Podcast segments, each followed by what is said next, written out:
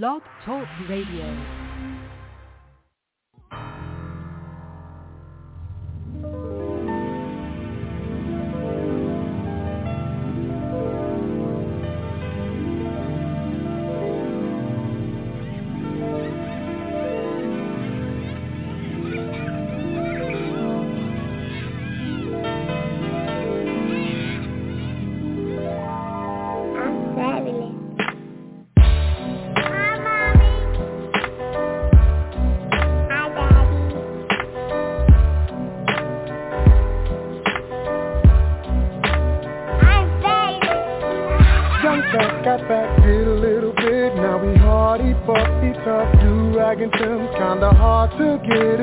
Back out on the block. Charge that game. Young girl, she grew up in a rush, had it bad, no doubt. She don't know who to trust. Every man she ever loved, only wanna crush. Charge that to the game. But it's all gravy. Hey, baby, shots get popped, the cops shut down the party. Jeans sag low,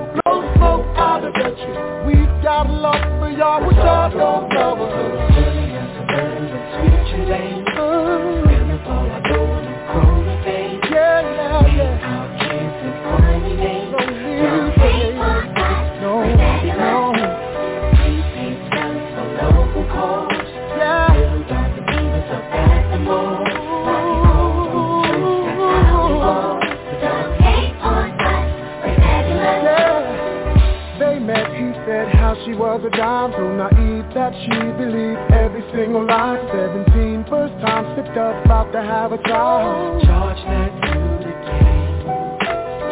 Was just us in my single parent home. She did the best she could, did it all alone. Met a man, but he won't raise a child that's not his own. Oh no, oh no, no. But it's all crazy Hey baby, shots get popped, the cops shut down the party.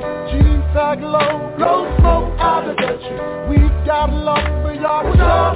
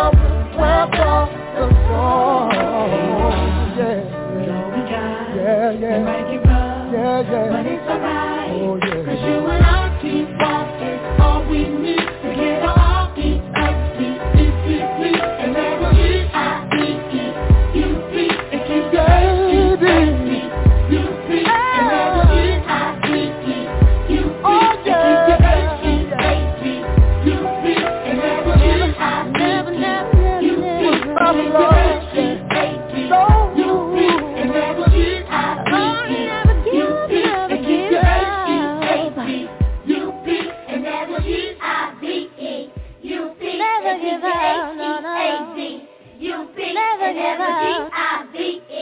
U-P and keep the H-E-A-D. U-P.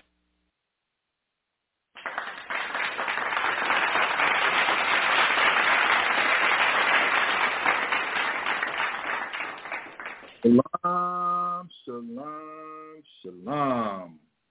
And Babakwat Tawab, which means good morning in the ancient Paleo Hebrew. I'm your host, your friend, your brother, as always, Taza Pa. And welcome to Bible Talk, y'all. The song you just heard by Jaheim was uh, played only for educational and entertainment purposes, and it is not, I repeat, not for us at Bible Talk to receive any financial donations or any financial compensation for that song. All right. So with that said, y'all, I hope everybody is healthy. Hope everybody's having a good week uh, on this eve of Hanukkah, y'all. So tonight at sunset, we are going to celebrate Hanukkah, the first day of Hanukkah. Hanukkah lasts for eight days, y'all. Today, this evening, would be the first day of Hanukkah on the eve, y'all. All right. So I want to send shouts out to all our affiliated schools, the brothers here in San Antonio, led by Awar, the brothers in H-Town, led by Quatazat.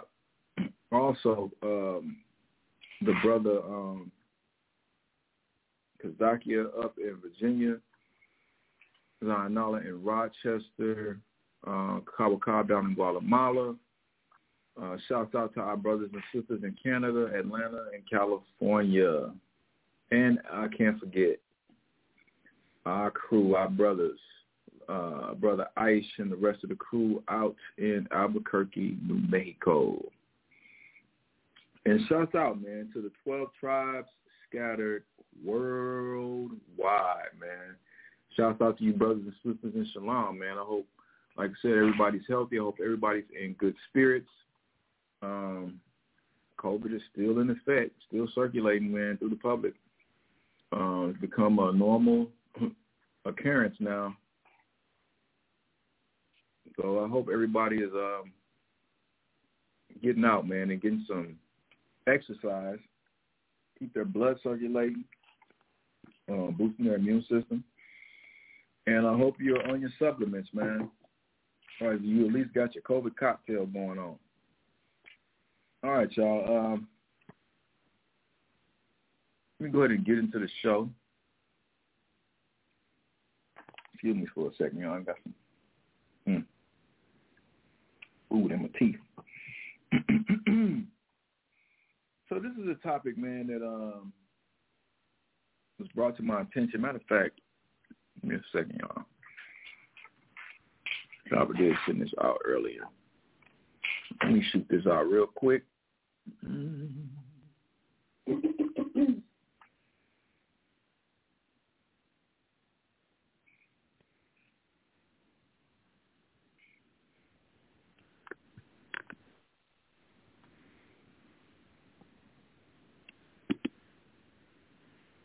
I'm still here, y'all.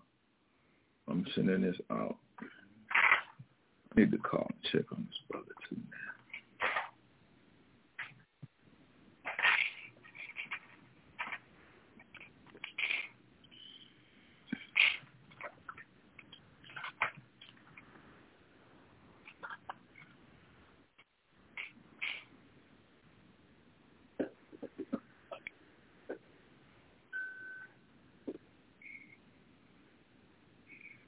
I know y'all used to me um used to me doing the show in the evening, man. Um, but I got freed up today to where I could do it like I originally had set it up for, which was to do the show in the morning. So I am back, man. At least this week anyway, y'all. Uh, I got wrapped to the shop, man, and see what we're to do for next week, whether or not we're to continue doing the shows uh, in light of the festivities of Hanukkah. Um, so let me get to it. This is Matthew chapter 6 and verse 9. After this manner, therefore pray ye, Our Father, which art in heaven, hallowed be thy name. Thy kingdom come. Thy will be done in earth as it is in heaven. Give us this day our daily bread, and forgive us our debts as we forgive our debtors.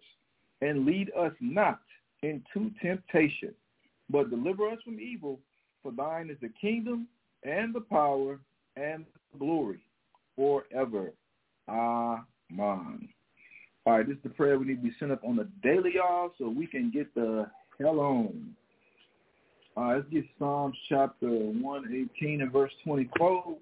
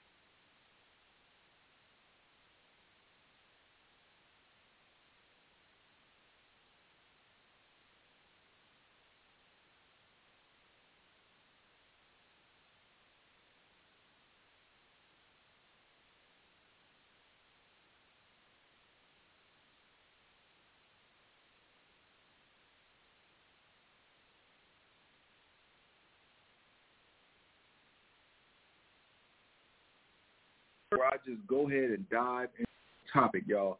So this morning's topic is purification. And this is episode 11 of FYI, which is, means for your information. And this is a topic that was brought to my attention um, by one of my brothers, man. Um, and he was telling me that, uh, which I didn't know, that his son had been um, talking about this uh, topic real heavy, real heavy like, and um, was not according to scriptures, y'all. And I'm referring to the topic of baptism, man. Topic of baptism.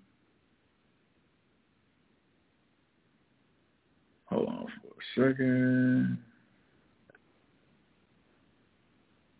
And we went over this topic countless times, man. Countless times, countless times. So what I wanted to do was to go back into it and to bring some some more edification out on the topic of baptism. That's why I titled the class Purification because that's actually what baptism is, man. It's a purification process. So let's go ahead and dive into it, y'all. Let's get Mark chapter 1. And we're going to start at verse 8.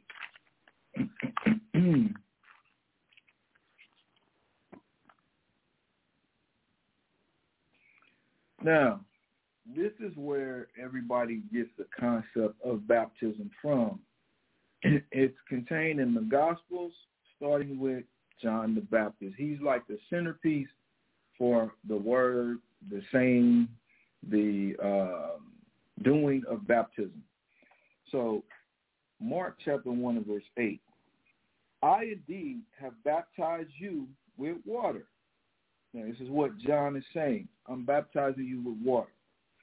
But he shall baptize you with the Holy Ghost. The he he's referring to is Christ. And he's letting us know in this verse that there's two different types of baptisms. I mean, it's plainly there. It's seen there. Let's read it again. I indeed have baptized you with water. Now, this is the baptism that he was doing. He's letting us know, hey, yeah, I'm baptizing, I'm using water. Now, listen to this second part, though. But he shall baptize you with the Holy Ghost. So here we see there is a difference between the two baptisms. One is going to be with water. The other one's going to be with what he said is the Holy Ghost or the Holy Spirit. All right. So let's go to St. John chapter 3, and we're going to read verse 23. So what we gain from Mark 1 and 8 is that two different types of baptism. So let's go to St. John chapter 3 and verse 23.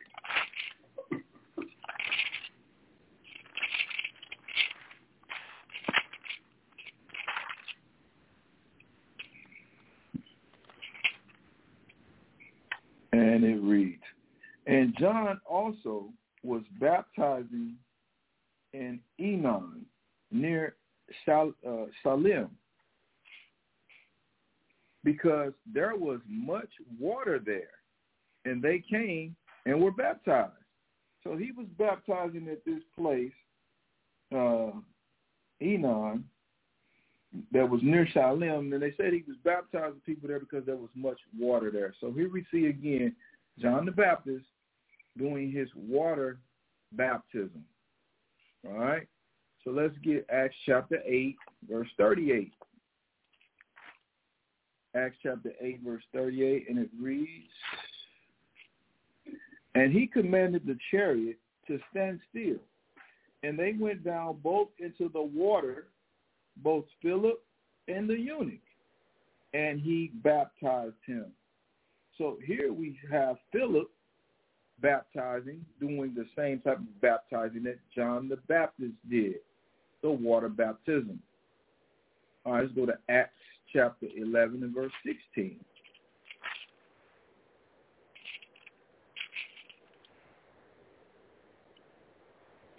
Then remembered I uh, the word of the Lord, how that he said, John indeed baptized with water. And I believe this is Peter speaking. He says, Then I remember, it says, Then remember I the word of the Lord, how that he said, John indeed baptized with water, which he did. There's such thing as a water baptism. But listen to this. But ye shall be baptized the Holy Ghost or the Holy Spirit.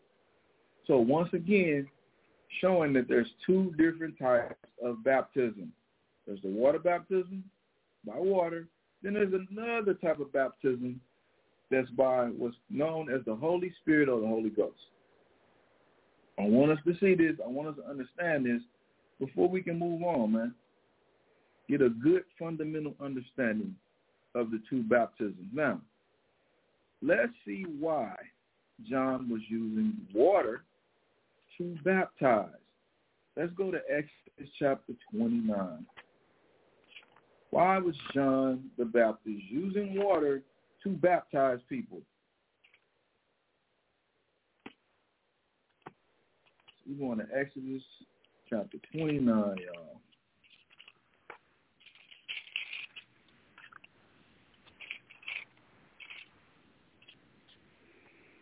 And we're going to start at verse 1. We're going to read uh, quite a bit of this, y'all. Exodus chapter 29, verse 1. And this is the thing that thou shalt do unto them, to hallow them, minister unto me in the priest's office. To hallow means holy, to holify, to purify people. To minister unto me in the priest's office.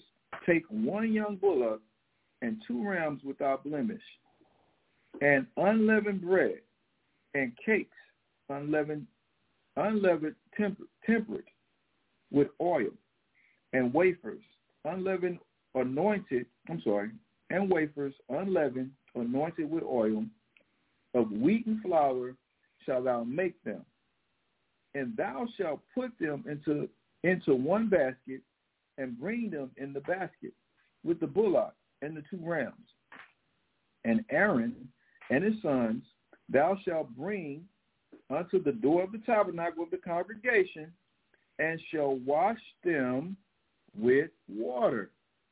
So this is the Most High instructing Moses to clean or sanctify or to holy or hallow the priests. He says the sons of Aaron, we know were the Levites. Aaron himself was a Levite, so was Moses. So this is the process to hold, to uh, hollow, to holy, holify, or to purify these priests. It was a process of things that had to be done, and this was one of them. We read it again, verse four. This is the way I want to key in at. And Aaron and his sons shall shall shall and Aaron and his sons thou shalt bring unto the door of the tabernacle of the congregation, and shall wash them with water. All right? So you ask, why was John the Baptist baptizing with water? Because this was a process that the priests would do to clean themselves up. And we're going to find out also to clean the people up. All right, reading on, verse 5. And thou shalt take the garments and put upon Aaron the coat and the robe of the ephod, and the ephod, and the breastplate, and the and girt him with the curious girdle of the ephod. And thou shalt put the mitre upon his head, and put the holy crown upon the mitre. Then shalt thou take the anointing oil and pour it upon his head, and anoint him. Can you cut that off? Verse 8. And thou shalt bring his sons and put coats upon them, and thou shalt gird them with girdles, I'm sorry, with girdlets, Aaron and his sons, and put the bonnets on them, And the priest's office shall be theirs for a perpetual statute. Perpetual means forever. Statute means a law. Now listen to this. And thou shalt consecrate Aaron and his sons. To consecrate means to set apart. Matter of fact, let me get this too. Give me just a second, y'all.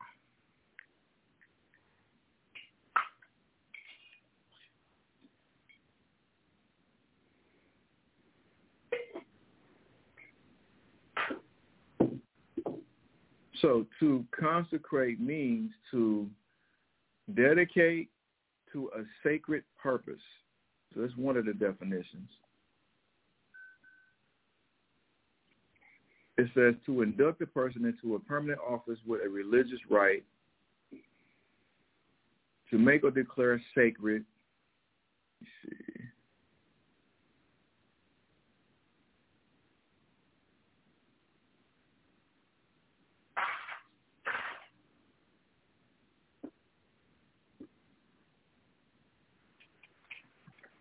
All right. So here are the synonyms. What I'm looking for. So a couple of the synonyms for consecrate is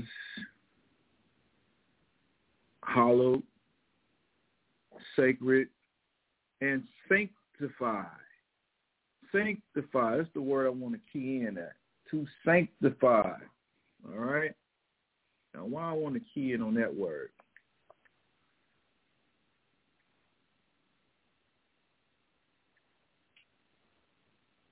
Hold on for a second, y'all.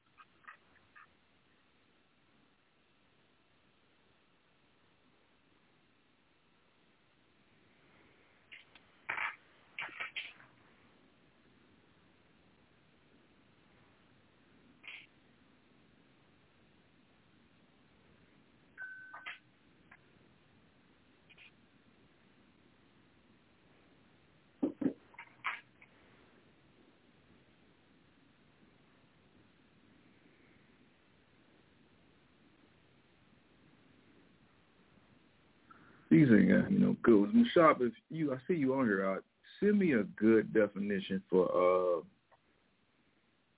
baptize.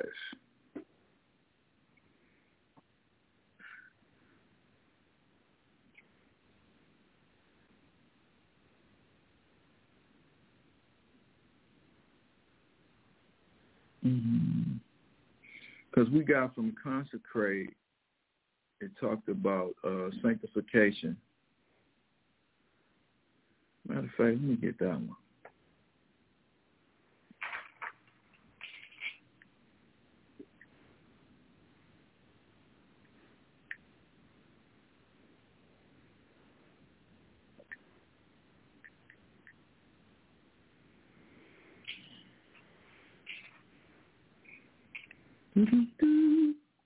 Hold on, y'all. I'm looking for a definition real quick. All right, here we go. So the definition, one of the definitions for sanctify means to set apart to a sacred purpose or religious use. Then it has up under it consecrate. So the consecrate is the same as to sanctify. Now, we got here from this verse right here in Exodus chapter 29, verse 9, and thou shalt girt them with, with uh, girdlets, Aaron and his sons, and put the bonnets on them. And the priest's office shall be theirs for a perpetual statute, and thou shalt consecrate or set apart for religious use. It says Aaron and his sons. So the priests were to be set apart. Now, this is the second definition for consecrate. Oh, I'm sorry, sanctify. It says to free from sin. It says purify. Purify.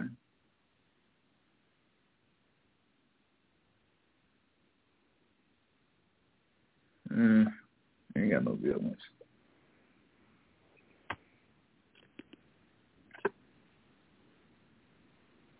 I don't see any good ones for that one.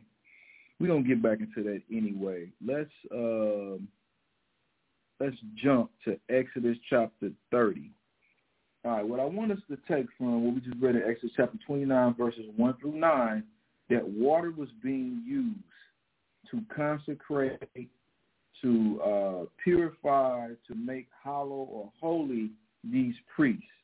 All right, that's what I want to uh, want us to take from that and the verses we read. Now let's go to Exodus chapter 30.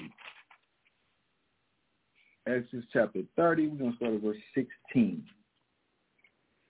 Thou shalt take the anointment money of the children of Israel and shalt appoint it for the service of the tabernacle of the congregation, that it may be a memorial unto the children of Israel before the Lord, to make an atonement for your souls. Verse 17.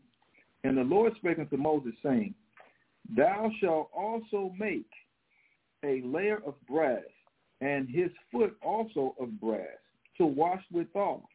And thou shalt put it between the tabernacle of the congregation and the altar, and thou shalt put water therein. So here we go again with water being used to clean something up. And this is concerning the priests, and we're going to find out also concerning the children of Israel. Reading on. For Aaron and his sons shall wash their hands and their feet therewith.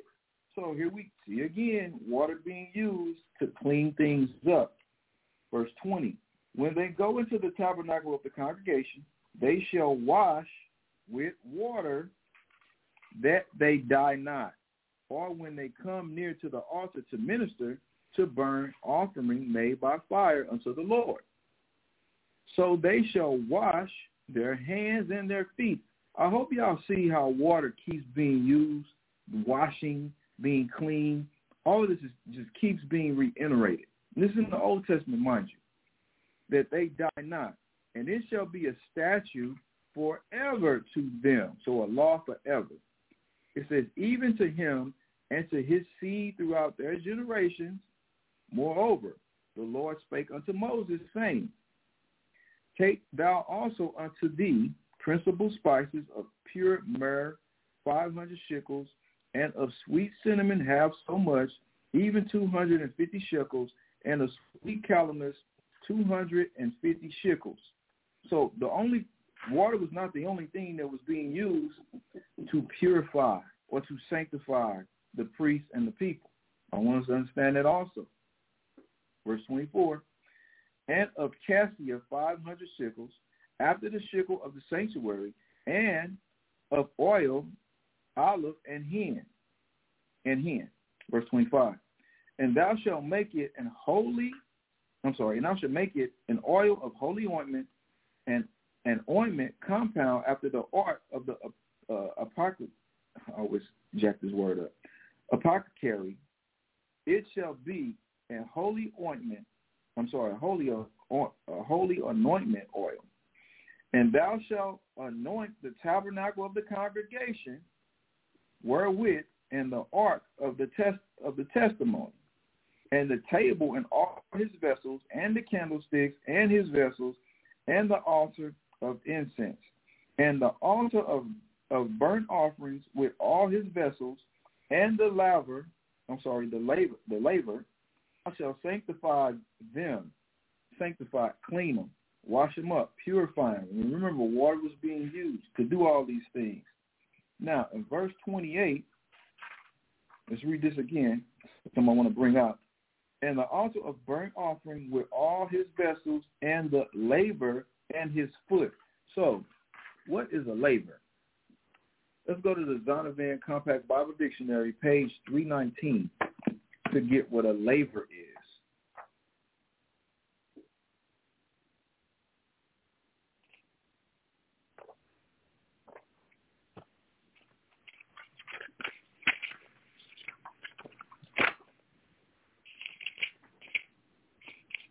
Compact Zondervan Bible Dictionary.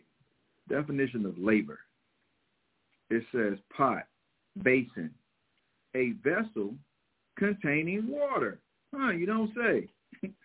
Once again, water being used.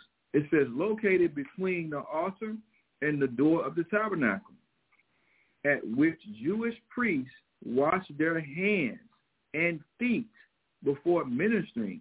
And it cites Exodus chapter 30, the chapter that we in, verse 17 through 17 through 22. It says, had typical meaning signifying. Now listen to this. Read it again, but let me slow down. Had typical meaning signifying baptism as a cleaning from sin.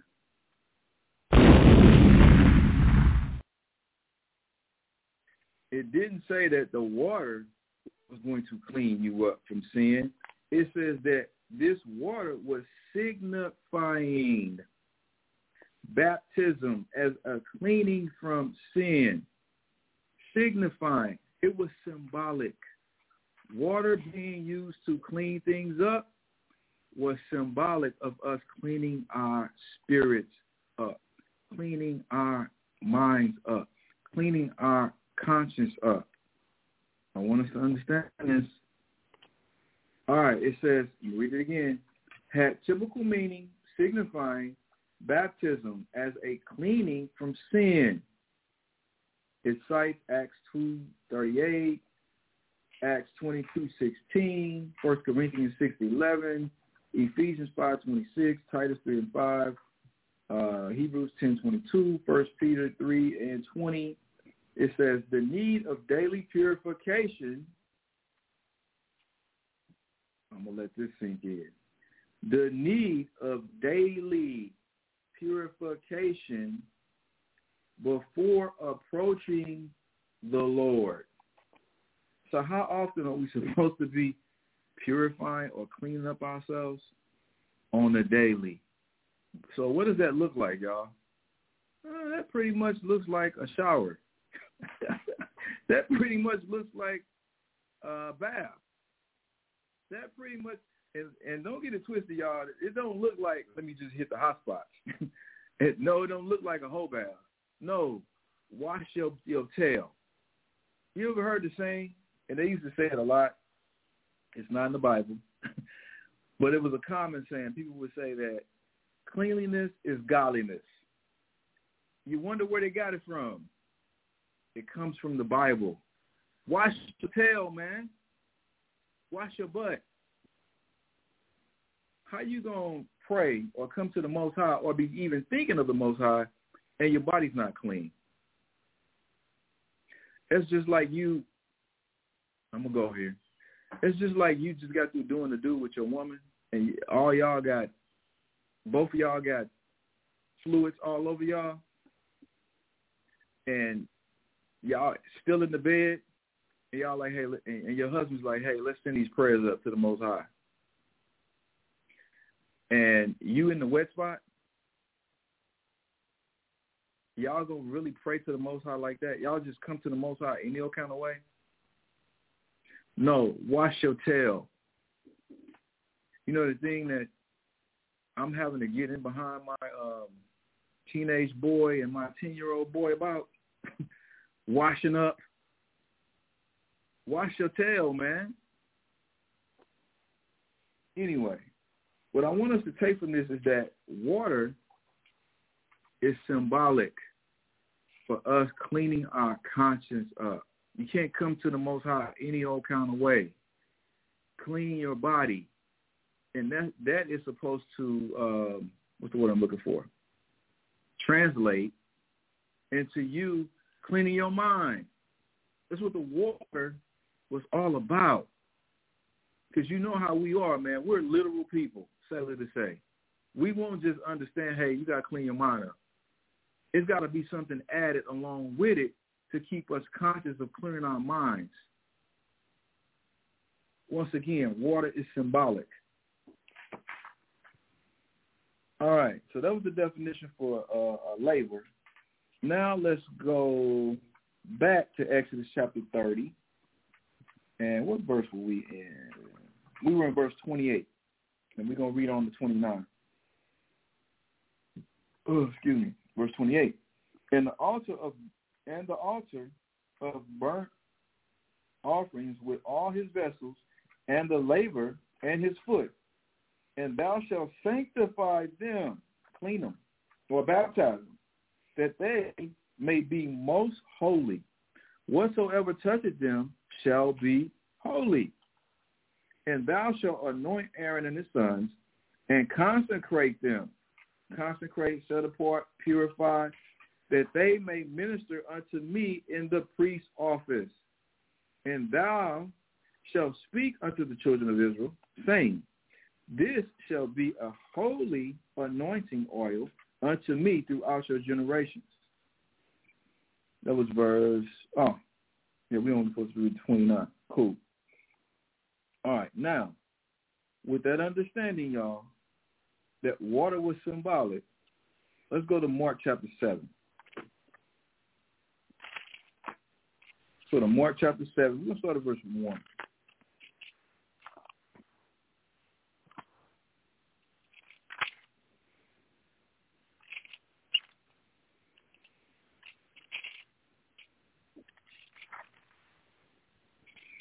Mark chapter 7, verse 1. Then came together unto him, and him is Christ, the Pharisees and certain of the scribes, which came from Jerusalem. And when they saw some of his disciples eat bread with, with defiled, that is to say, with unwashed hands, they found fault. So here are the Pharisees who were the rulers that were in charge. They did all the offices of, of the priest that we just read about in Exodus chapter 29, Exodus ch- chapter 30. They did all these things. And they they wouldn't eat unless they would wash their hands. Hence, what we just read in the Old Testament. Everything had to be clean. So they kept that tradition going. And they found fault in Christ's disciples because Christ's disciples was eating and they didn't wash their hands. They didn't purify themselves. They didn't sanctify themselves. They didn't clean themselves up. So they found fault with them. Reading on verse 3. For the Pharisees and all the Jews, meaning all of the Israelites, so it wasn't just the Pharisees, now listen to this, except they wash their hands off often, eat not. Now listen to this, holding the tradition of the elders. What elders? The ones we just read about in Exodus chapter 29, Exodus chapter 30, those elders. So they kept that going, even to the time during the New Testament under the Roman captivity. They kept this going. I hope y'all see this. This is where the whole baptism thing comes from. So John the Baptist was not doing anything new. I hope y'all can see this. John the Baptist baptizing, washing people, purifying people, sanctifying people in water was nothing new. I want us to understand this. All right, let's go to Luke. We're going to stay in the New Testament.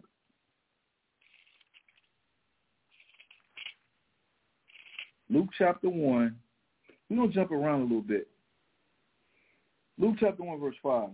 There was in the days of Herod, the king of Judea, a certain priest named Zacharias, a certain who? A certain priest. So Zacharias was a Levite. He came from a priestly lineage. It says of the course of Abia, and his wife was of the daughters of Aaron. And guess what? His wife also was a Levite. And her name was Elizabeth. Now, this was Mary's cousin, Christ's mom's cousin. All right, just side note. Now let's jump down to verse 13. It says, But the angel said unto him, Fear not, Zacharias, for thy prayer is heard.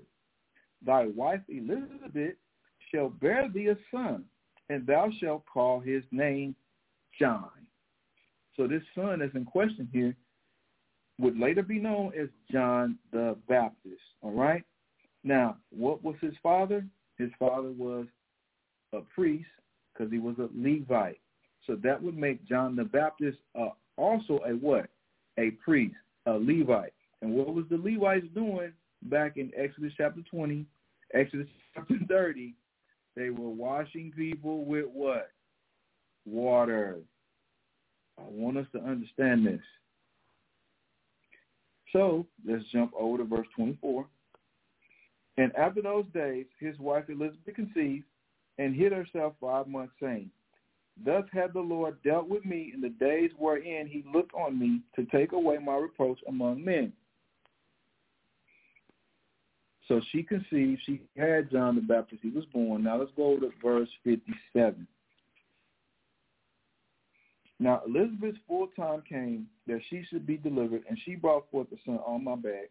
This is when she actually had him. The other verse, verse 24, is when she conceived, when they made him. So now John the Baptist is being born in verse 57, verse 58. And her neighbors and her cousins heard now, I'm sorry, heard how the Lord had shewed great mercy upon her, and they rejoiced with her.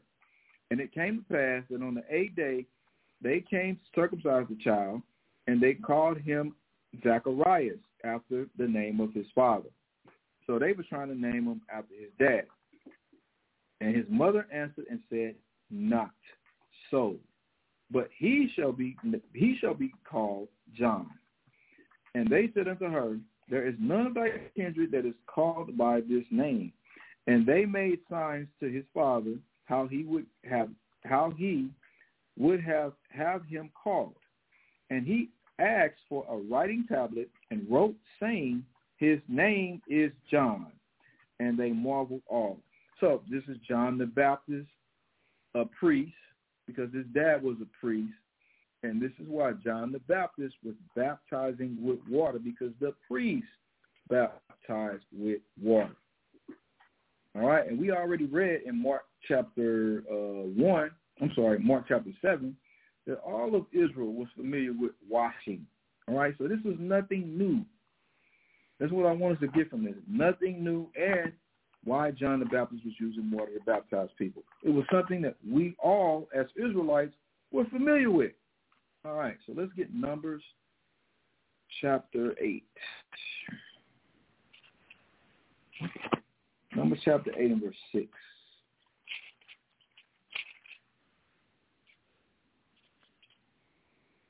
Numbers chapter 8, starting at verse 6. Take the Levites from among the children of Israel and cleanse them. Y'all see this, right? Verse 7. And thus shalt thou do unto them to cleanse them. Sprinkle water of purifying upon them. I hope y'all see this. And let them shave off their flesh, and let them wash their clothes, and so make themselves clean. Here it is, water being used to do what? To clean your body up. The water was being used to clean the priest's body up. Got them shaving their hair off. They had to wash them, their body. They even had to wash their clothes in order for them to be clean. Once again, water, yes, is a cleaning agent but it was being used symbolically. Symbolically, y'all, for us to clean up our conscience. This is why the Most High used something we knew about, we were familiar with, bathing. Numbers chapter 19, verse 17.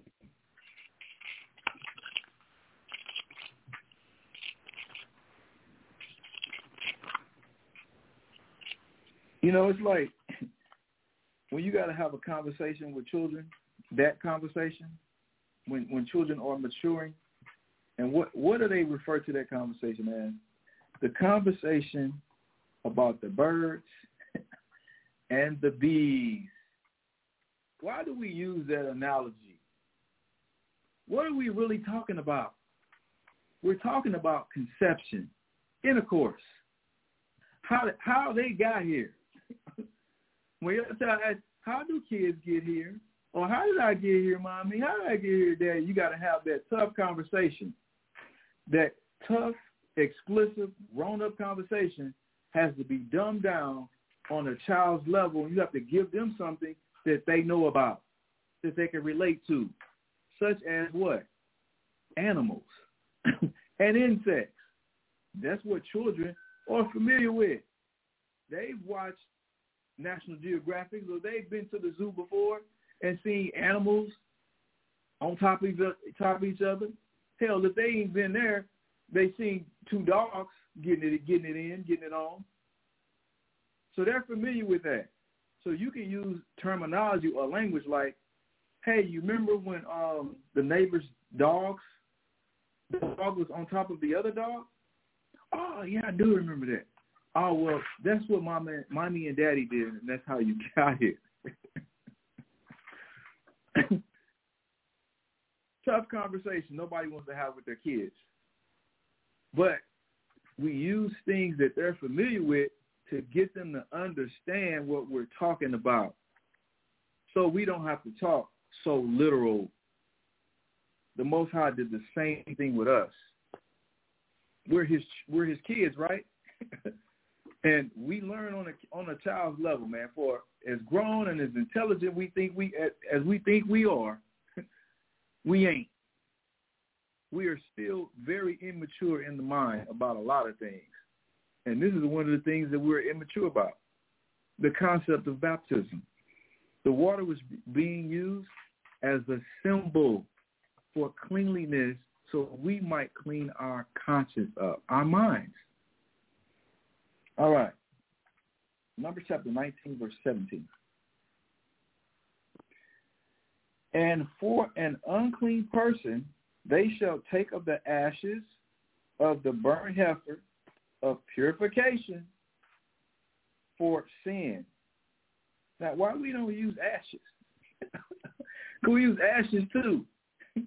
why ain't nobody walking around with ash on their head? or getting dumped in a tub of ash, ashes. Because that's in here too. That's part of purification. That's part of sanctification. Why we ain't doing that? Anyway, let me read it again from the top. Numbers chapter 19, verse 17. And for an unclean person, they shall take of the ashes of the burnt heifer of purification for sin, and running water shall be put into I'm sorry, thereto in a vessel. Once again, what's being used to clean up, clean things up? Water. Hope y'all seeing this. Now, we got all this stuff about water. I hope y'all can understand the concept and why the Most High used water to get us to comprehend that this water was symbolic of us cleaning our minds up. Now the question is, does water make you mentally and spiritually clean? That's the question we got to ask ourselves. So let's get some answers. Let's go to Second Kings chapter 5. We're going to start at verse 1.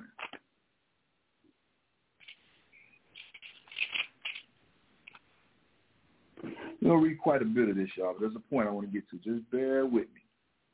So Second Kings chapter 5, verse 1.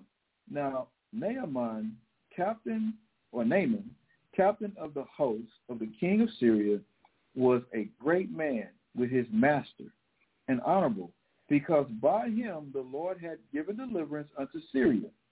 He was also a mighty man in valor, but he was a leper. Now, if you're unfamiliar with what a leper is, it means that you have lost your pigmentation. You have lost your melanin in your skin. And you you turn white. Miriam had it. You read about that in Numbers chapter 12, I believe. All right, so reading on. This king had leprosy. He was a leper. He lost his color. Verse 2. And this once again shows you that most of the people in this book are people of color. All right? even though he's from a different nation, he still was a man of color. Verse 2. And the Syrians had gone out by companies and had brought away captive out of the land of Israel a little maid, and she waited on Naaman's wife. So this is Israelite lady that was took in the captivity during the Syrian captivity. She was took, his Israelite woman. She's waiting on Naaman's wife. Verse 3. And she said unto her mistress, would God, my Lord, were with the prophet that is in Samaria? for he will recover him of his leprosy. She's like, hey man, you need to go get a prophet. this prophet will help you help your husband or help the king get rid of this leprosy. Verse four. And one went in and told his Lord, saying, Thus and thus said the maid that is of the land of Israel. And the king of Syria said, Go, too, go, and I, and I will send a letter unto the king of Israel. And he departed and took with him ten talents of silver, six thousand pieces of gold, and ten changes of raiment. So the king got wind of this, and he said, "Man, look, okay, I'm I'm gonna send this letter, and I'm gonna send a bunch of money and gifts to this king, so he might send me a prophet, so I can get rid of this leprosy." All right, verse six. And he brought the letter to the king of Israel, saying, Now when this letter is come unto thee, behold, I have therewith sent Naaman my servant to thee, that thou mayest recover him of his leprosy. Okay, so it was Naaman that had the leprosy. Verse 7. And it came to pass, when the king of Israel had read the letter, that he rent his clothes and said, Am I God to kill and to make alive? So the king of Israel was like, man, who am I? Am I the Most High? I can't perform this for you. I ain't got that type of power. And this man do send, send unto me to recover a man of his leprosy. Wherefore consider, I pray you, and see how he seeketh a quarrel against me. So the king of Israel is believing that this king of Syria is trying to set him up so he had, might have a reason to have some beef with him. But that ain't the case. He was sincere. Verse 8, And it was so when uh, Elisha, the man of God, had heard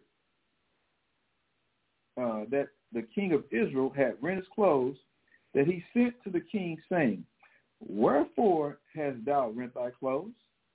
Let him come now to me, and he shall know that there is a prophet in Israel. He's like, man, why you tripping? What? Let me go to and holler at the dude.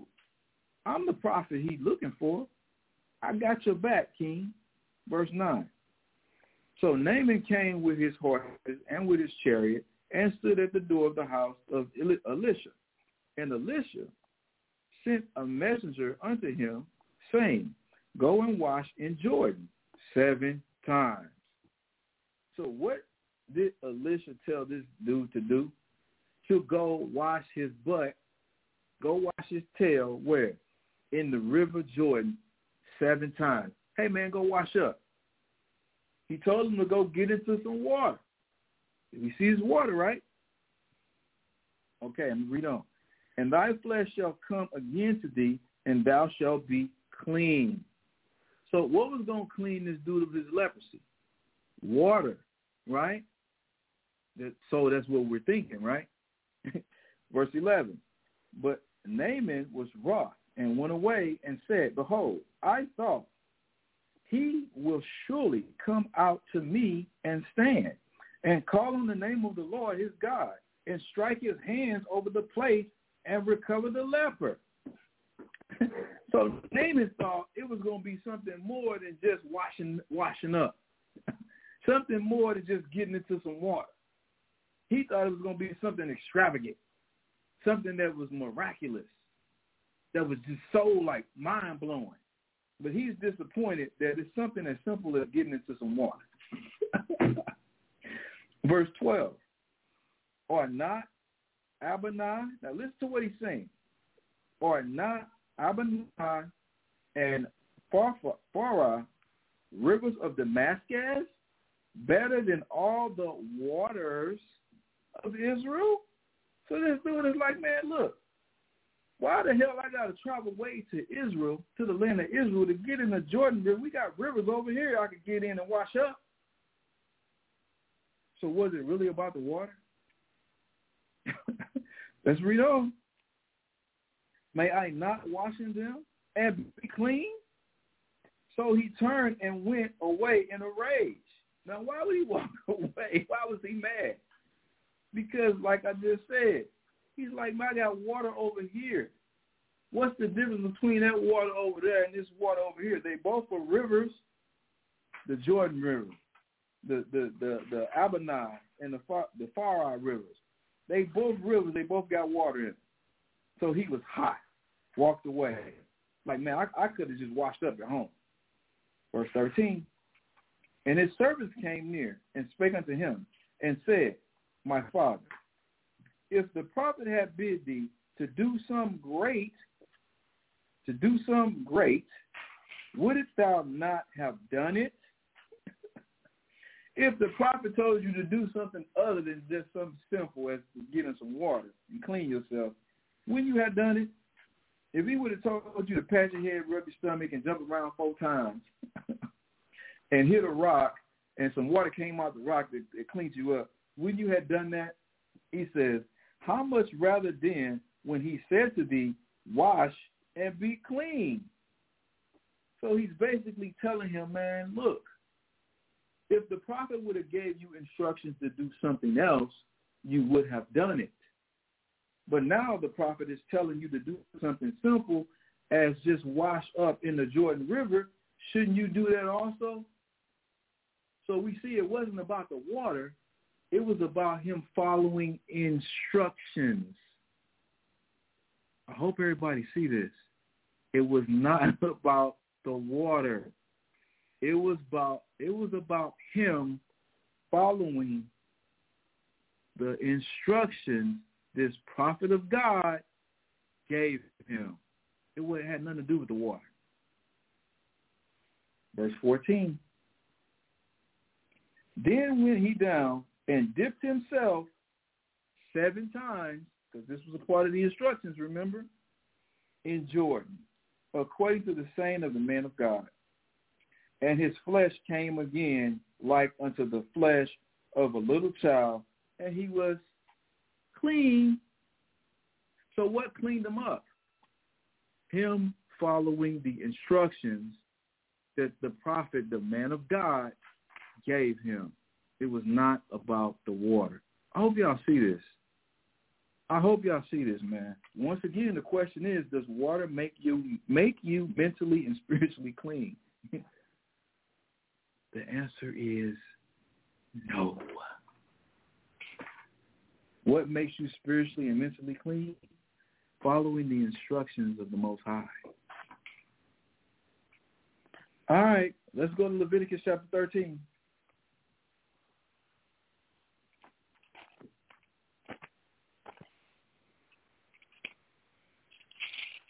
That's a scripture I got to find too. Uh, Leviticus chapter 13. Let's go to verse 1.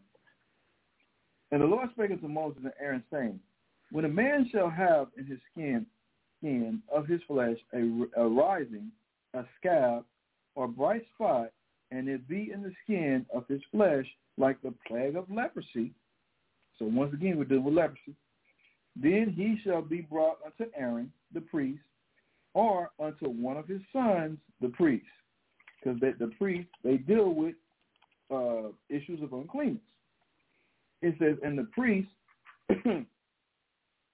shall look on the plague in the skin of the flesh, and when the hair in the plague is turned white, and the plague in sight be deeper than the skin of this flesh, it is a plague of leprosy and the priest shall look on him and pronounce him unclean. All right, so to be to have your pigmentation slowly going away from you makes you unclean. Right? Your skin turning white makes you unclean. Verse 4. If the bright spot be white in the skin of his flesh, and in sight be not deeper than the skin, and the hair thereof be not turned white, then the priest shall shut up him that had the plague seven days.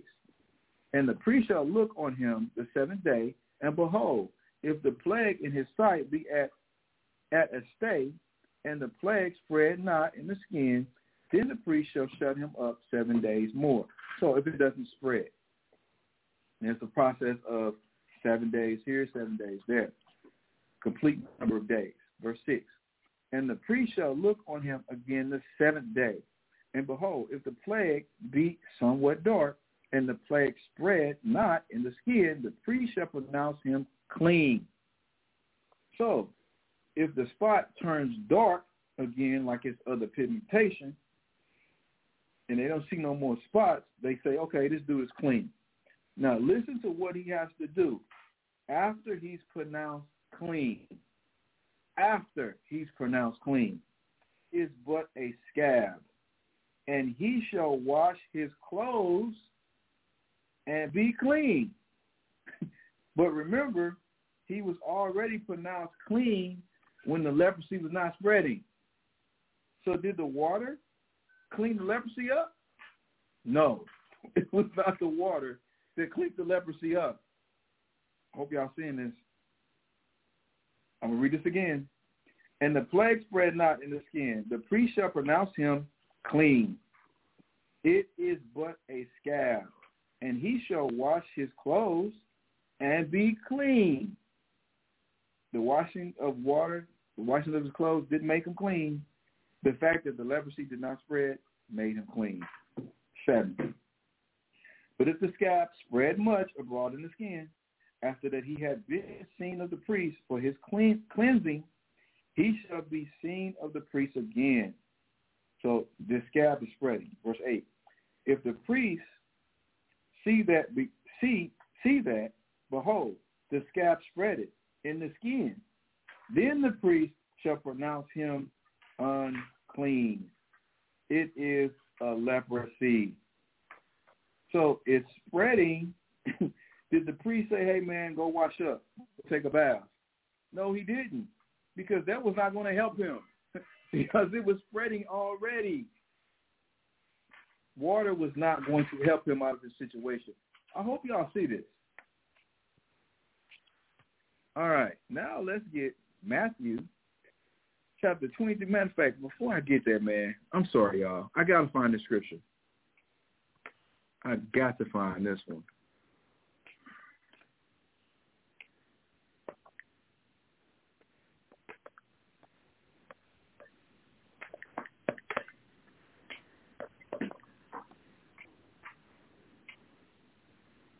All right, here we go. I found it.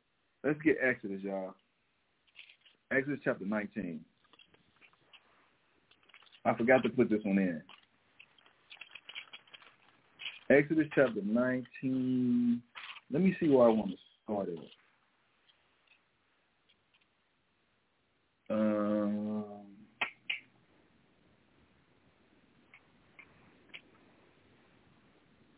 here we go. We're going to start at verse, uh, let's go to verse 14. So Exodus 19, verse 14. And Moses went down from the mount unto the people and sanctified the people, and they washed their clothes. So Moses went down, cleaned, cleaned the people up, and then the people washed their clothes. Now listen to this. And he said unto the people, and I, I'm not going to discount verse 14, water's being used. Okay, definitely water's being used. Verse 15. And he said unto the people, be ready against the third day. Come not at your wives. What is Moses talking about? Come not at your wives. Don't have sex with your woman. Be ready in three days. Be ready. So three days, you ain't doing the, the, the nasty. In three days, you ain't knocking the boots. In three days, you're not, uh, you ain't hitting it.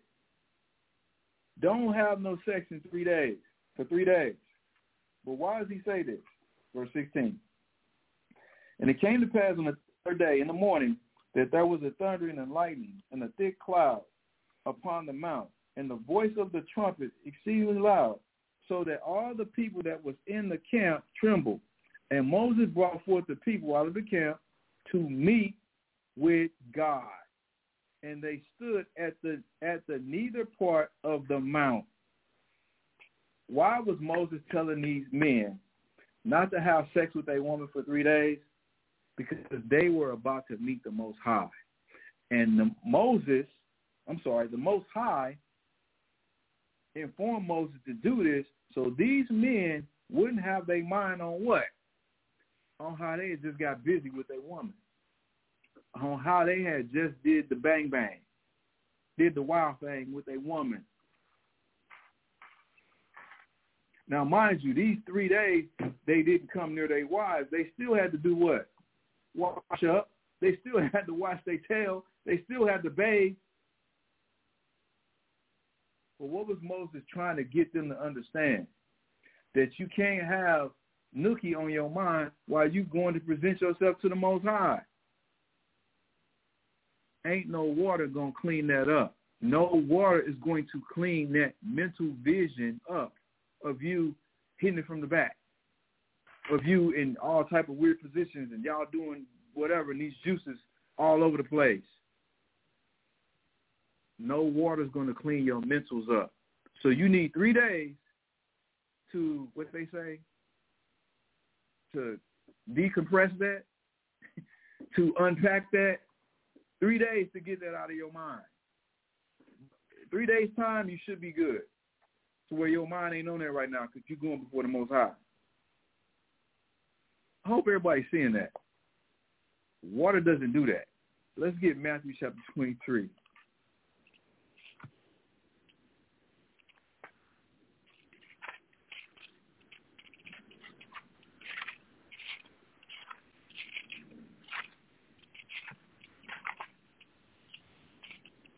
We're going to start at verse um, 25. So Matthew 23, verse 25. This is Christ speaking. Woe unto you, scribes and Pharisees, hypocrites, for ye make clean the outside of the cup and of the planter, but within they are full of extortions and excess. What is Christ saying? He's saying y'all are making your outward appearance to look spotless. Because remember the Pharisees, they would be dressed down. And then they had the tradition of washing all the time, right? So they would appear clean, but inside, they were full of hypocrisies. That's why he called them hypocrites. They were full of extortions. They were extorting people. They were getting paid money. You know, like the mob would extort people for uh, protection money. The Pharisees was doing that. He said an excess. Excess of what? Everything. the, the the Pharisees had an excess of everything, while the rest of the people were barely living day to day, living check to check.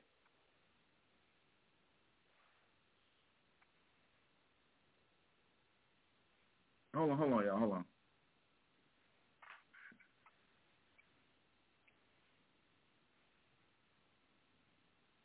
Oh.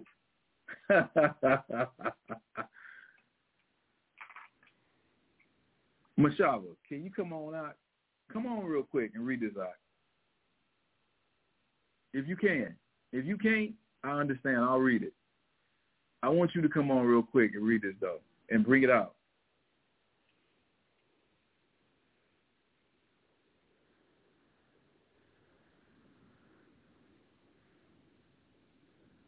So Mashaba just sent me this, y'all, from the Smith, uh, the Smith's Bible Dictionary on baptism. Oh my goodness. Are you gonna be able to come on out?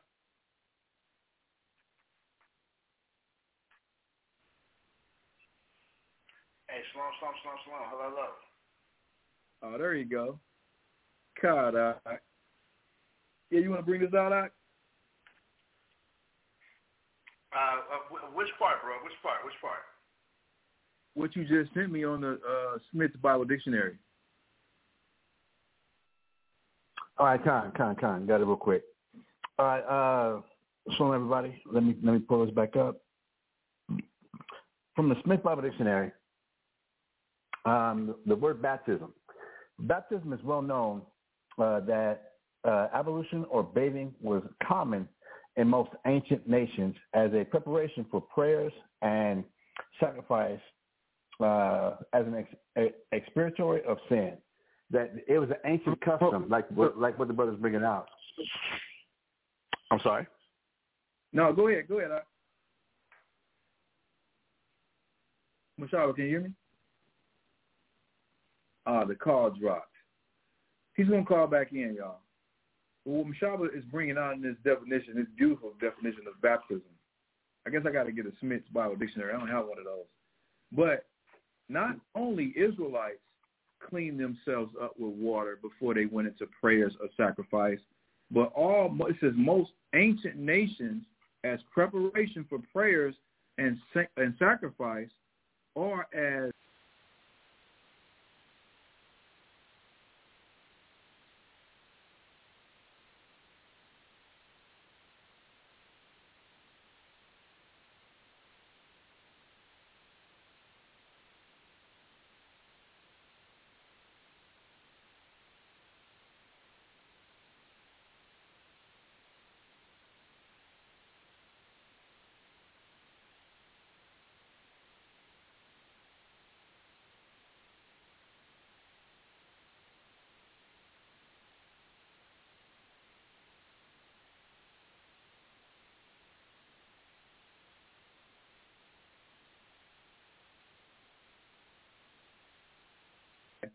plunging or immersing the whole body in water, and this is done to none but adults.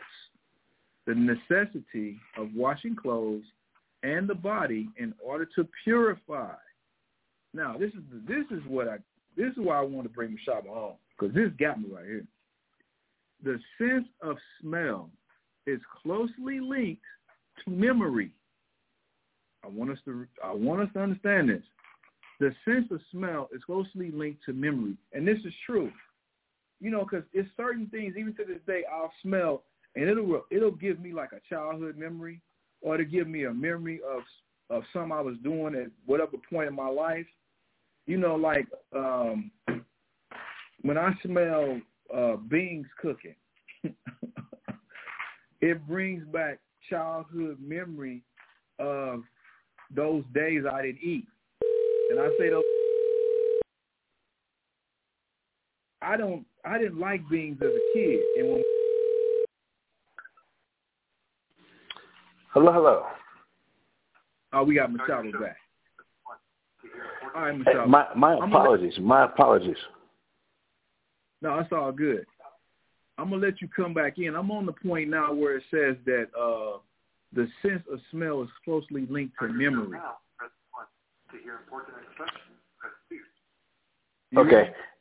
hold on. You know, um, I can hear you, but something weird is going on here. Are you still connected to the show? Yeah, I'm still on. I'm still on, right?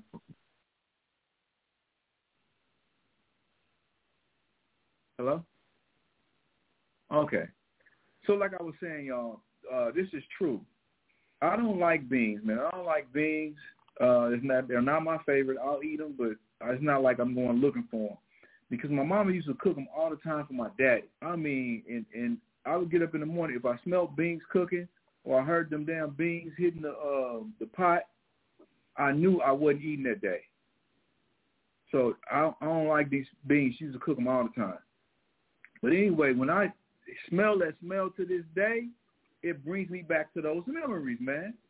You know, like even certain uh, perfumes or colognes might remind you of a person, remind you of an event in your life. Well, I remember I used to wear this, and then it would lead you to what you was doing when you wore that fragrance.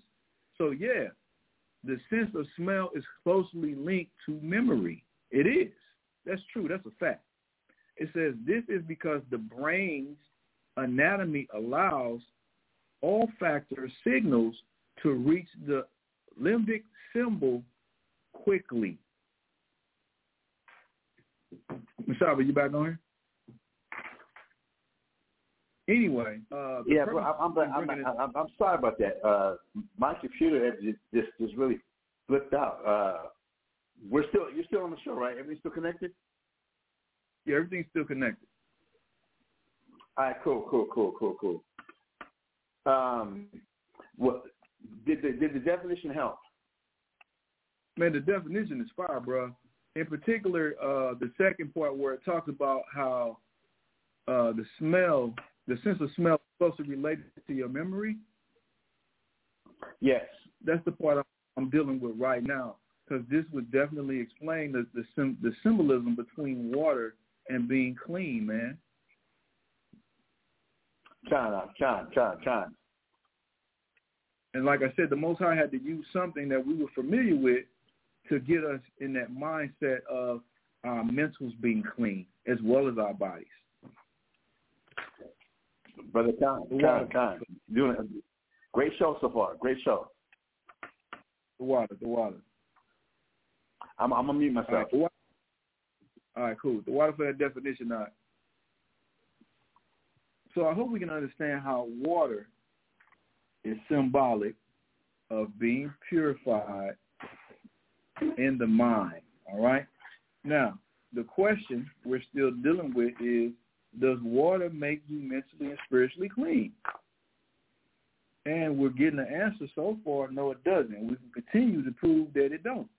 So let's get Matthew chapter 23, and we were at verse 25. It says, Woe unto you, scribes and Pharisees, hypocrites, for ye make clean the outside of the cup and of the platter, but within they are full of extortions and excess. So this is Christ talking to the Pharisees who made everything clean on the outside, but inside they wasn't clean. So they, even though they clean with water, even though they washed themselves in the, the, the tradition that we had since the uh, the Old Testament, the days of the, the Levite priests, they were still doing that, but they were still unclean. Verse 26. Thou blind, thou, thou blind Pharisees, cleanse first that which is within the cup and platter, that the outside of them might that the outside of them may be clean also. So Christ said, No, man, clean up the spirit, clean the interior, clean with the inward parts, clean your your mind up. Then the outside will be clean. But we, being the people we are, we want to clean outside in. outside in. It's like it's like uh like you washing a car. you know, you wash the car first, then you get the inside last. No, we're doing it wrong. We're supposed to get the inside first, then clean the outside. This is what Christ is telling the Pharisees. No, man, clean your spirit up first. Then you can work on the outside, the washing of water.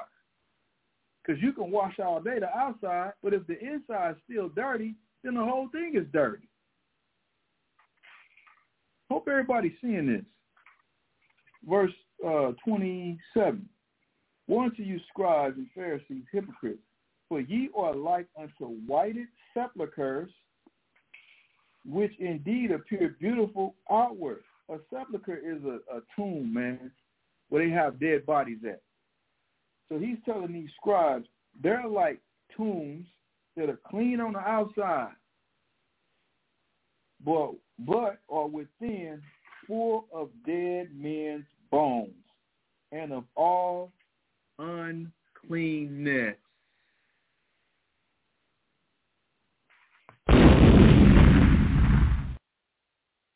Hope y'all see this. Even so, ye also outwardly appear righteous, because remember, he was giving analogies, metaphors, allegories from verse 26 to verse 27. Now he's getting down to the nitty gritty and he's speaking plainly so they understand what he's talking about. Verse 28. Even so, ye also outwardly appear righteous unto men, but within ye are full of hypocrisy and iniquity. I hope y'all see this. So even though the Pharisees bathe, wash their hands every time before they eat stuff, Christ said that they were still full of hypocrisy and full of iniquity, which is sin. They were still off, even though they bathe themselves in water all day, every day. No different than us. You could take two, three showers. You still dirty in the mind. You still mentally unclean, spiritually unclean. You got brothers banging on other brothers because they ain't got fringes on. When these brothers got fringes on, but they sleep with other men's women. They have fringes on, but they treat their brothers like crap. When the, the law says to love your neighbors, you love yourself. They got fringes on, but they looking down on everybody else. How's it the law? But I thought that you wearing the fringes was to get you to keep the law. Hmm. Yeah, I remember what Christ said too, man. He says, judge not according to the appearance. We look at people and think they're just all righteous when they ain't. Such is this whole thing about water baptism. It doesn't make you spiritually clean, y'all. It don't. Let's see what Peter said about this. Let's go to First Peter, chapter three. We're gonna read verse twenty-one.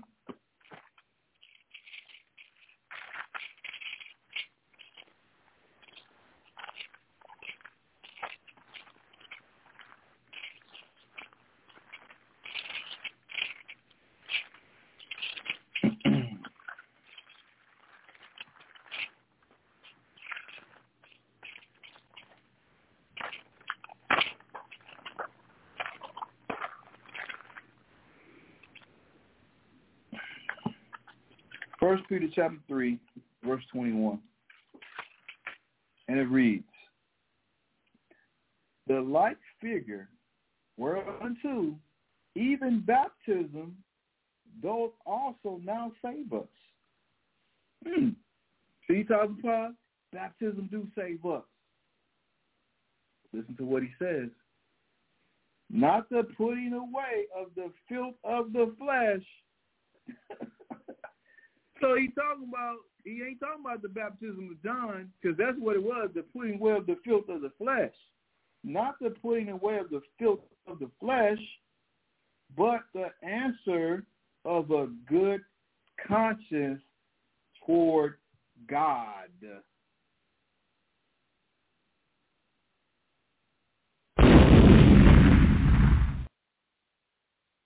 Do we see this? Let me read this again. First Peter chapter 3, verse 21, New Testament. The like figure whereunto even baptism doth also now save us, not the putting away of the filth of the flesh, but the answer of a good conscience towards God by the resurrection of Jesus Christ. So what is the what baptism is going to save us. The baptism of Christ that Christ was bringing, that baptism. We say he's going to baptize with the Holy Ghost or the Holy Spirit. We're going to find out what that means also. But the, the baptism of John, the dump, getting dumped in water, that does not purify you. Because it ain't about your flesh, it's about your what? Your conscience towards the Most High. I'm going to prove it. Let's get Second Chronicles chapter 30.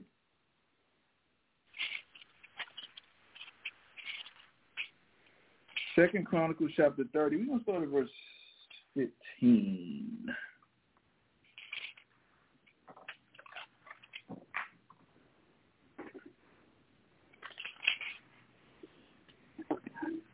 Then they killed the Passover the 14th day of the second month. So it's talking about us, the Israelites. And the priests and the Levites were ashamed. So the priests, the Levites, which they they implemented what? The process of purification. It says were ashamed. Why were they ashamed? It says and sanctified themselves. So they were ashamed. They felt bad. So they had to clean themselves up. See the symbolism? Man, we got to wash up. We got to clean our act up. Man, let's let's go clean up. Let's take a, a bath. Let's take a shower. It says, and sanctify themselves and brought in the burnt offerings unto the house of the Lord, and they stood in their place after their manner, according to the law of Moses, the man of God.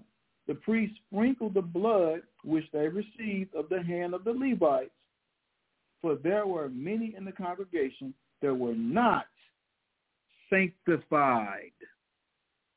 There was many in the congregation of Israelites that were not sanctified, meaning what? They were not clean.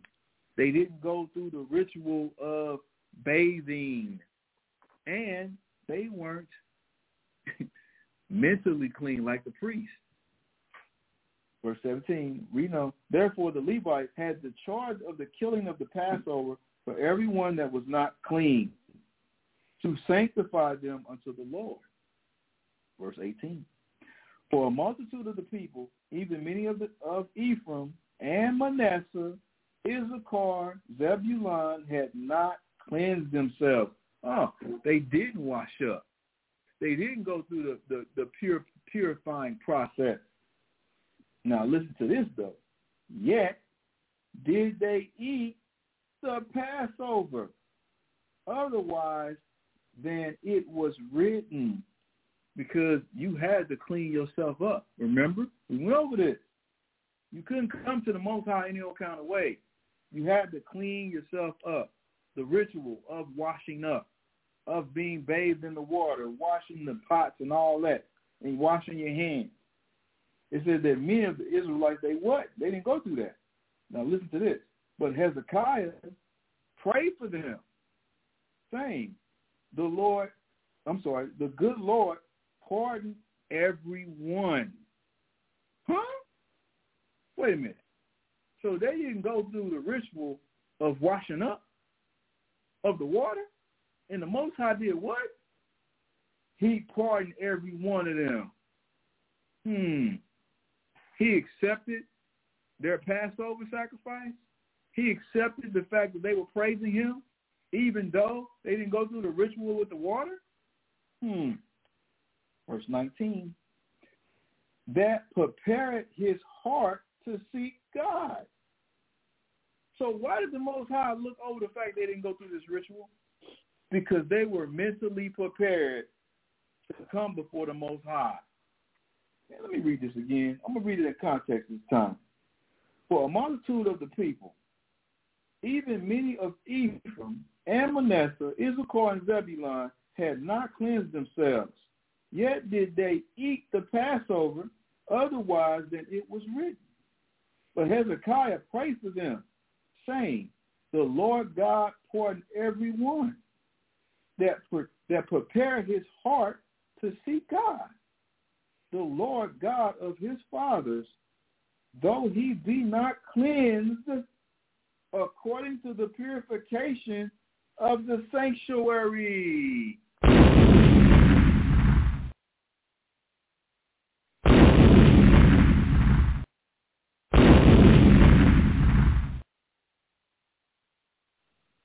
I'm gonna let that one sink in, man.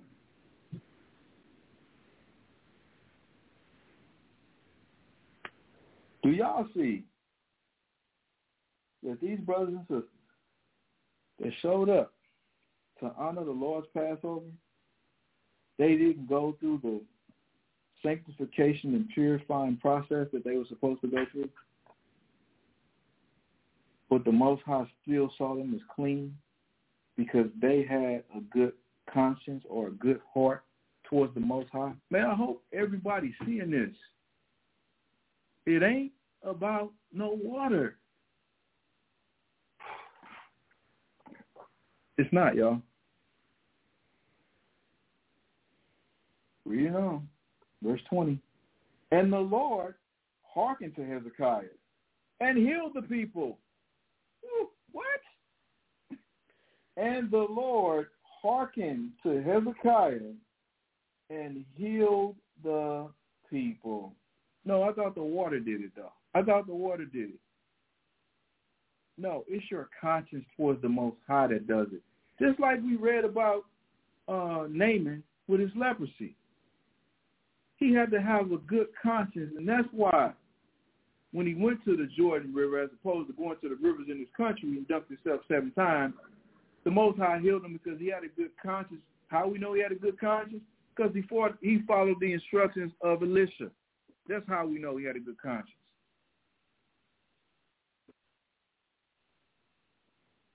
All right, y'all. Let's go to uh, let's go to Saint John chapter thirteen.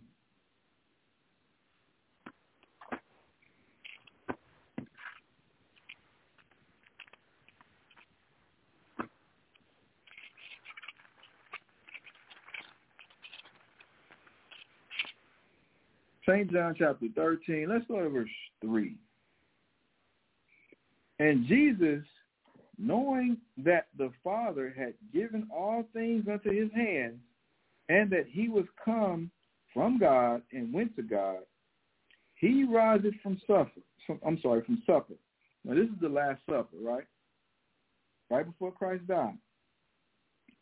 And he laid aside his garments and took a towel and girt himself. After that he poured water into a basin. He poured what into a basin? Water.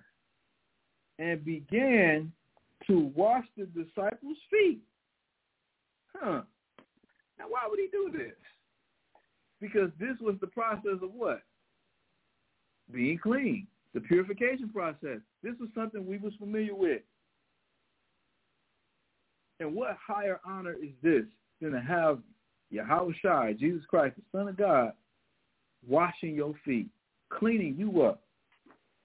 But this was symbolic, y'all. Symbolism, message. And to wipe them with the towel wherewith he was girded. Verse 6. Then cometh he to then cometh he to Simon Peter, and Peter said unto him, Lord, dost thou wash my feet?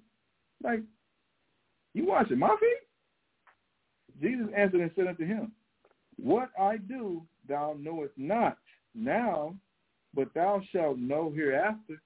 Like, man, you don't even understand what I'm doing right now. But you going to know it afterwards. Verse 8, Peter said unto him, Thou shalt never wash my feet. Jesus answered him, If I wash thee not, this is what he's saying, thou hast no part with me. This is symbolic, y'all, for later on. For later on, this is what Peter didn't get. Verse 9. And Peter, man, Peter was something else, man. he was always going back and forth with Yahushua, man. Funny brother. Verse 9. Simon Peter said unto him, Lord, not my feet only, but also my hands and my feet. he, what do you think he Lil Boosie, wipe me down. Say my hands and my feet, hands, feet, shoulders. Thinking Lil Boosie or something. Anyway, let me stop clowning. Verse ten. Jesus said unto him, He that is washed needed not say to wash his feet, but is clean everywhere. You listen to what Christ is saying here, y'all. Read again, verse 10. Jesus said unto him, He that is washed needed not say to wash his feet, but is clean everywhere. Meaning, you should already be clean. This ain't going to make you clean. Now listen to what he says. And ye are clean. He said, yeah, and you clean, Peter, and all, all y'all clean. But listen to what he says. I'm sorry. He says, and ye are clean. So Peter, you clean, but not all. Meaning what? Not all of the disciples was clean, even though he washed all their feet. But I thought water cleans you up. What is Christ talking about? He said, ye are not all clean. Verse 11. For he knew who should betray him. Therefore said he, ye are not all clean. Now who betrayed Christ? Judas Iscariot. Now Christ did wash his feet also. But he said that Judas Iscariot was still not clean. Why was Judas Iscariot not clean? Because he was setting Christ up to be murked. He had ill intentions in his mind. His mind was dirty as hell. Even though, wait a minute, Christ did wash his feet though. Now this is Christ washing his feet. Technically, he was baptizing. Technically. But remember the scripture says Christ baptized none. So now he wasn't baptizing. He was washing his feet. But according to the church, to be dunked or submerged in water is baptism. So Judas Iscariot being baptized, so to speak, by Christ, the Son of God. Not John the Baptist, the Son of God. So he should be definitely clean, right? No. I'm going to read this again. Verse 10. St. John 13, verse 10. Jesus said unto him, He that is washed needed not say to wash his feet, but is clean every whit. And ye are clean, but not all. Oh, but I thought the water cleans you up. This is the Son of God baptizing this man. How all of them are not clean? Verse 11, for he knew who should betray him. For said he, ye are not all clean.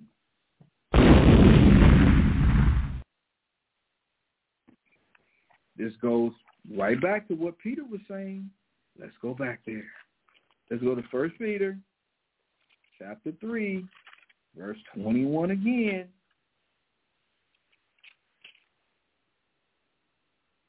The like figure whereunto even baptism doth also now save us, not the putting away of the filth of the flesh, answer of a good conscience towards God by the resurrection of Jesus Christ. Water does not clean your psyche up. Water does not clean your conscience up. Water does not clean your mind up. Water don't do that, y'all. I hope y'all getting this. I hope y'all are really understanding this. All water is doing is just getting the dirt off your body. Peter just told us that. See Jeremiah chapter 17, verse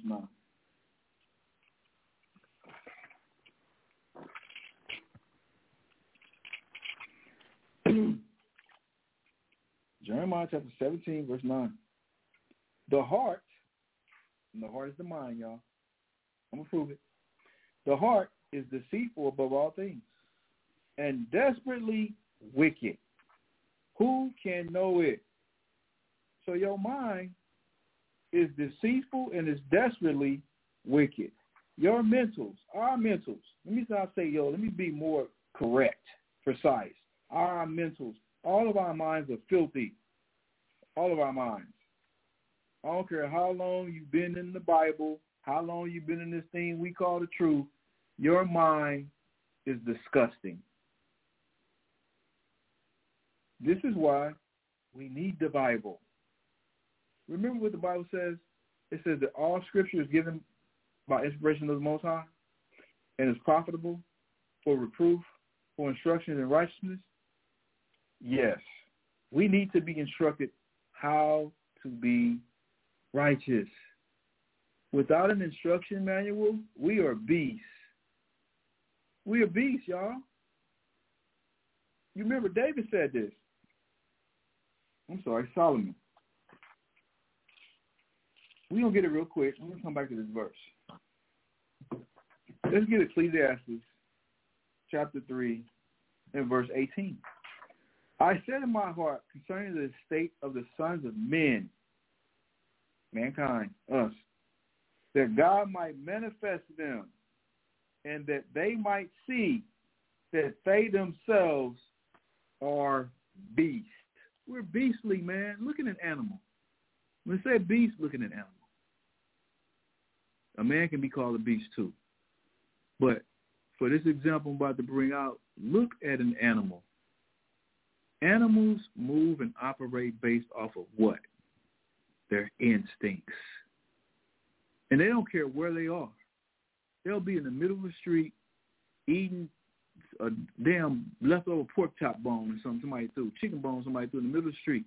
They will go in the middle of the street, not valuing their lives, not even thinking about their lives, because the only thing they can think about I want that bone. I need that bone. Everything else is irrelevant. They're not in their right mind. This is the way we are. This is the way we operate. We don't be in our right mind when we're in our flesh. We only have we have tunnel vision. I hope everybody's seeing this, man. Let's go back to Jeremiah 17 and 9. The heart is deceitful above all things and desperately wicked. Who could know it? So this the heart once again is talking about the mind. I said I was going. I said I was going to prove that. Let me prove the hardest time about the mind. Let's go to Mark chapter seven. We're back to Mark chapter seven because we we did it earlier. We read the verse four. Now we're gonna start at verse five. Mark chapter seven and verse five. Then the Pharisees and the scribes asked him, Why walk not thy disciples according to the tradition of the elders, but eat bread with unwashed hands? So why y'all don't wash up? Because that's the tradition, that's the ritual before y'all eat. Why y'all don't keep the tradition of the elders, of the, the Levites in the Old Testament, and all of Israel right now? Everybody wash their hands. Everybody bathe. Everybody uh, still do the purification process, that ritual. Why y'all don't do that? Verse 6. He answered and said unto them, Well hath Elias, Elijah, prophesied of you hypocrites. I'm sorry, Isaiah, this is Isaiah. Well hath Elias prophesied of you hypocrites, as it is written, This people honored me with their lips, but their heart is far from me. Heart, once again, is talking about the mind. So it says, man, y'all look, y'all look and talk a good game, but y'all mentals are not really with me. I don't care how much y'all bathe yourself, y'all still don't believe in me, as the scriptures have said. Case in point, man. For as many people run around talking about they've been baptized in the name of the Father, the Son, and the Holy Ghost, and people putting Christmas trees up in their house right now. And we know that's Nimrod. But they claim they believe in the Bible and they've been washed in the blood of the Lamb. They've been in baptized, all that. But you putting Christmas trees up. Talking about December 25th is his birthday. You will find that nowhere in the Bible. Everybody, all historical sources will tell you he was not born on December 25th. And what your what your dumb self still do? Still say that's his birthday, and you still put a tree up. Tell you all day, show you all day that's Nimrod, and you still put a tree up. This for the kids. But you claim you love Christ. You obey God. No, you don't. Reading on verse 7. Howbeit in vain do they worship me, teaching for doctrine the commandments of men. Even Christ said that. Man, y'all y'all supposed worship of me is worthless. It's vain. Cause y'all gonna do the y'all gonna do what men say to do rather than what God say to do. Men say get dunked in water, you be clean. you got nothing else to worry about. Y'all will do it. Because man told you to do it. Come on, man. What what uh Wesley say? Let's kick the ballistics here. Let's kick the ballistics here. How many uh, y'all have been baptized in church only to go out the following day or the same day and still be smoking, drinking. Ain't nothing wrong with drinking, but drinking too much, excessive drinking, thotting, hoe hopping, robbing and stealing, killing people. But you've been baptized. And that was supposed to save you from all of that, save you from your lifestyle. No, it don't work like that. It ain't that easy. All right, let me get back to my point, man. Verse 7. How be in vain do they worship me, teaching the doc, teaching for doc, reading in verse 7. How be in vain do they worship me, teaching for doctrine. Doctrine is a way of life. The commandments of men. For laying aside the commandment of God, ye hold the tradition of men. What's the tradition of men? As the washing of pots and cups and many of such like things ye do. The tradition of men is, oop, let me dunk you in some water. Oop, now you ain't got nothing to worry about. Nigga ain't got no worries. Nigga ain't got no worries. You clean now. You ain't gonna sin no more because you've been dunked in some water. That's nonsense. No water has made any man stop doing the wickedness that they do. Verse 9. And he said unto them, Full well ye reject the commandment of God, that ye may keep your own tradition. What tradition? Being washed in some water. But y'all won't listen to the word of God. But y'all listen to a man to tell y'all, y'all, y'all get dunked in some water, y'all ain't got no worries. Jumping down to verse 14.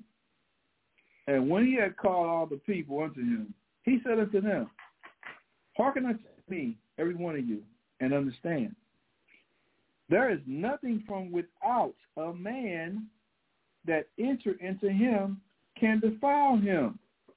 Listen to what he's saying. There's nothing on the outside that can come into the inside of you and defile you. But the things which come out of him, those are they that defile the man.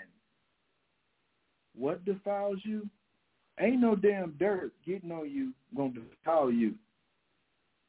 You get in some mud, you you defile. Cause I know a lot of brothers have jobs where they got to you know get dirty and grimy. Is that defiling you? Or if you go out in your garden and plant some stuff, is that dirt gonna defile you? No. Christ says the stuff that come out of you. That's the stuff that defiles you. That's the real dirt. The dirt that's inside of you. The dirt that's inside all of us. Verse 16. If any man have ears to hear, let him hear. But a lot of people don't want to hear this. This is why Christ had to say, if you really want some understanding, you'll listen. Verse 17. And when he was entered into the house from the people, his disciples asked him concerning this parable. So his disciples didn't even understand what he was talking about. That the stuff that defiles you comes from inside. It's internal, not external. Internal is the things that defile you. They didn't get that. So Christ had to break it down for them. Verse 18. And he said unto them, Are ye so without understanding also? Do ye not perceive that whatsoever thing from without enter into the man, it cannot defile him? Because remember, they was talking about food. Because it entered not into his heart, but into his belly. That's where your food is going. It ain't going into your heart. And once again, the heart's talking about the mind. Christ's going to show you. It says, but into the belly, and goeth out into the dry, purging all meat. He's like, man, you will poop that stuff out. That's not going to defile you. That's why you have a digestive system to eliminate the waste of the food. So your body snatches the nutrients and uses the nutrients for energy and all the other good stuff. But the waste goes into your digestive system and comes out your colon and the other parts of your anus. Your, those are parts of your digestive system also. This is what Christ was talking about, purging all meats. Verse 20.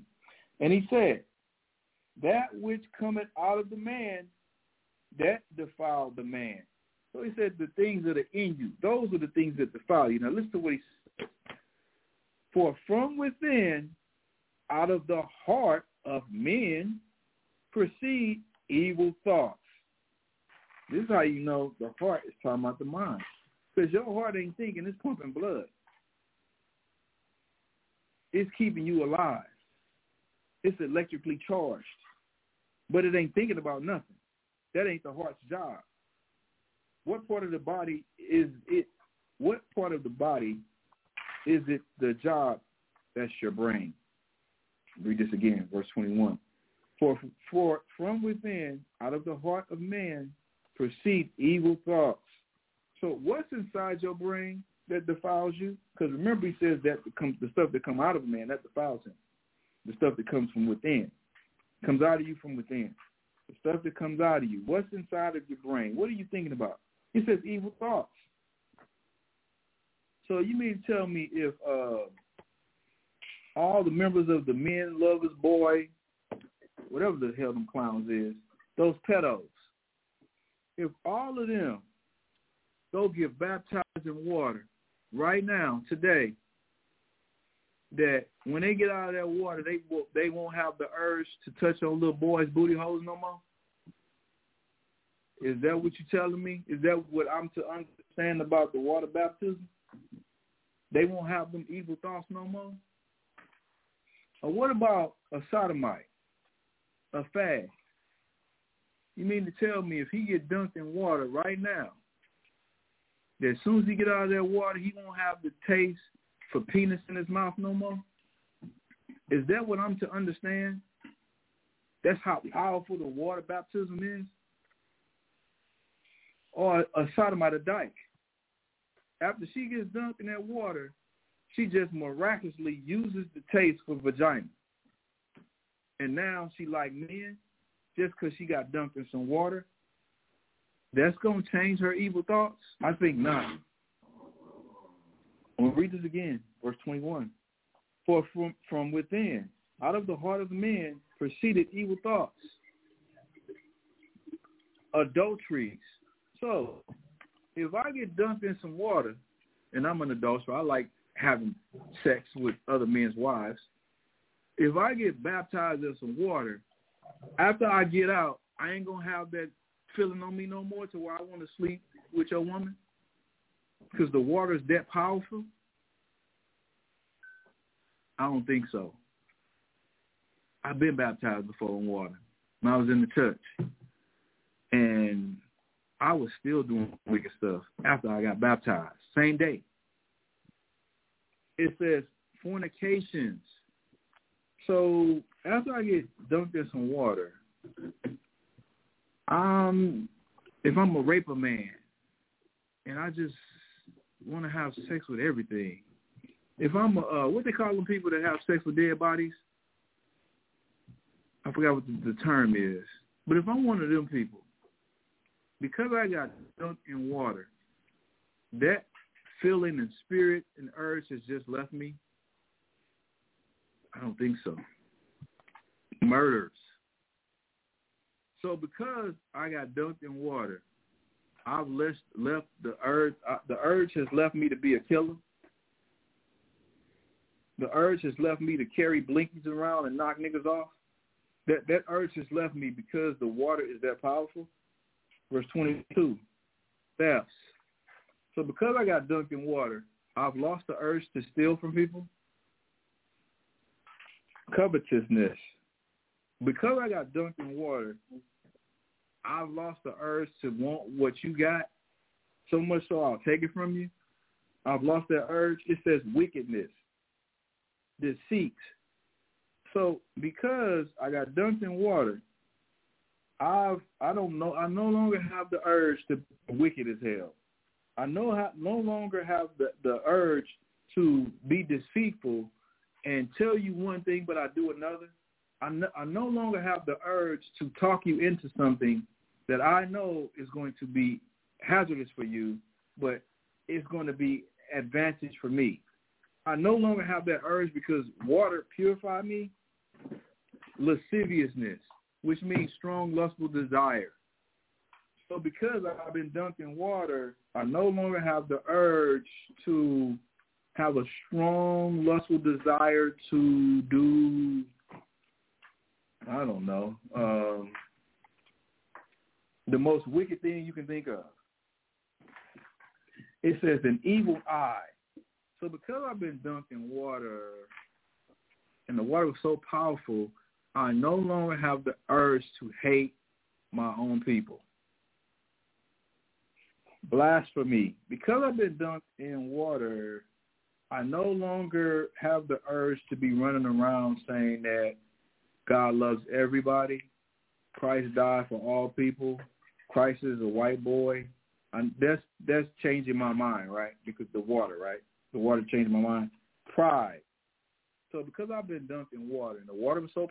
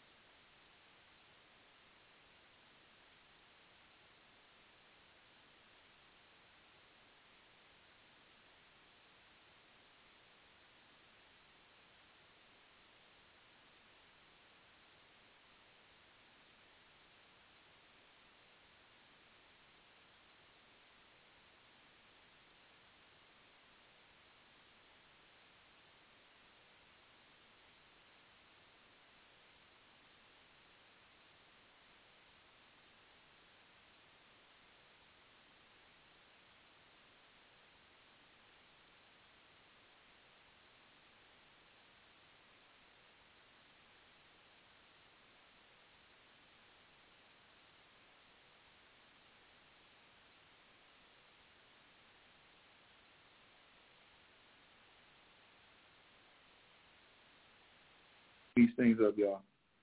Water will not clean these things up. I want us to understand this. I think I got time for one more. Let's get uh let's get Romans chapter seven.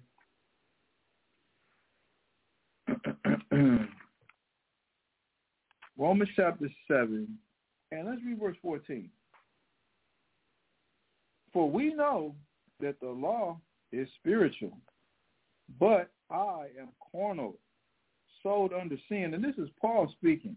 He said that the the law that the Most High gave us, that's what's spiritual. That's what puts me on a straight and narrow. But he says, us, we're carnal, man. Meaning what? Oh, I'm sorry. Yeah, he says, but I am carnal. Meaning what? We're led by our impulses. We're beasts. Like it's like uh, Solomon told us in um, Ecclesiastes we're beasts. He says, so understand, uh, verse uh, 15, for that which I do, I allow.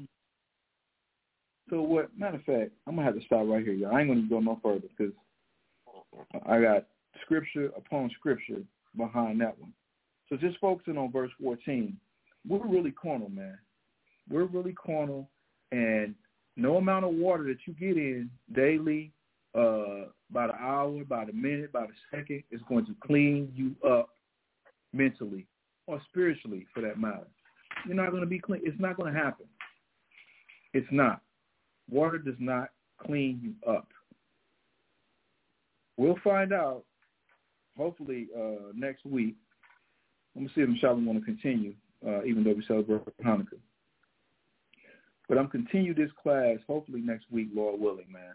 I hope y'all got some edification out of the class. I hope uh, it made sense. I hope I wasn't going too fast. If y'all have any questions concerning this class or any other topic, man, hit me up at 314-482-9110. Um, or if you just want to rap with a brother, man, you hit me up also. But until then, man, I'm signing off. And for uh, FYI, I'm going to say shalom.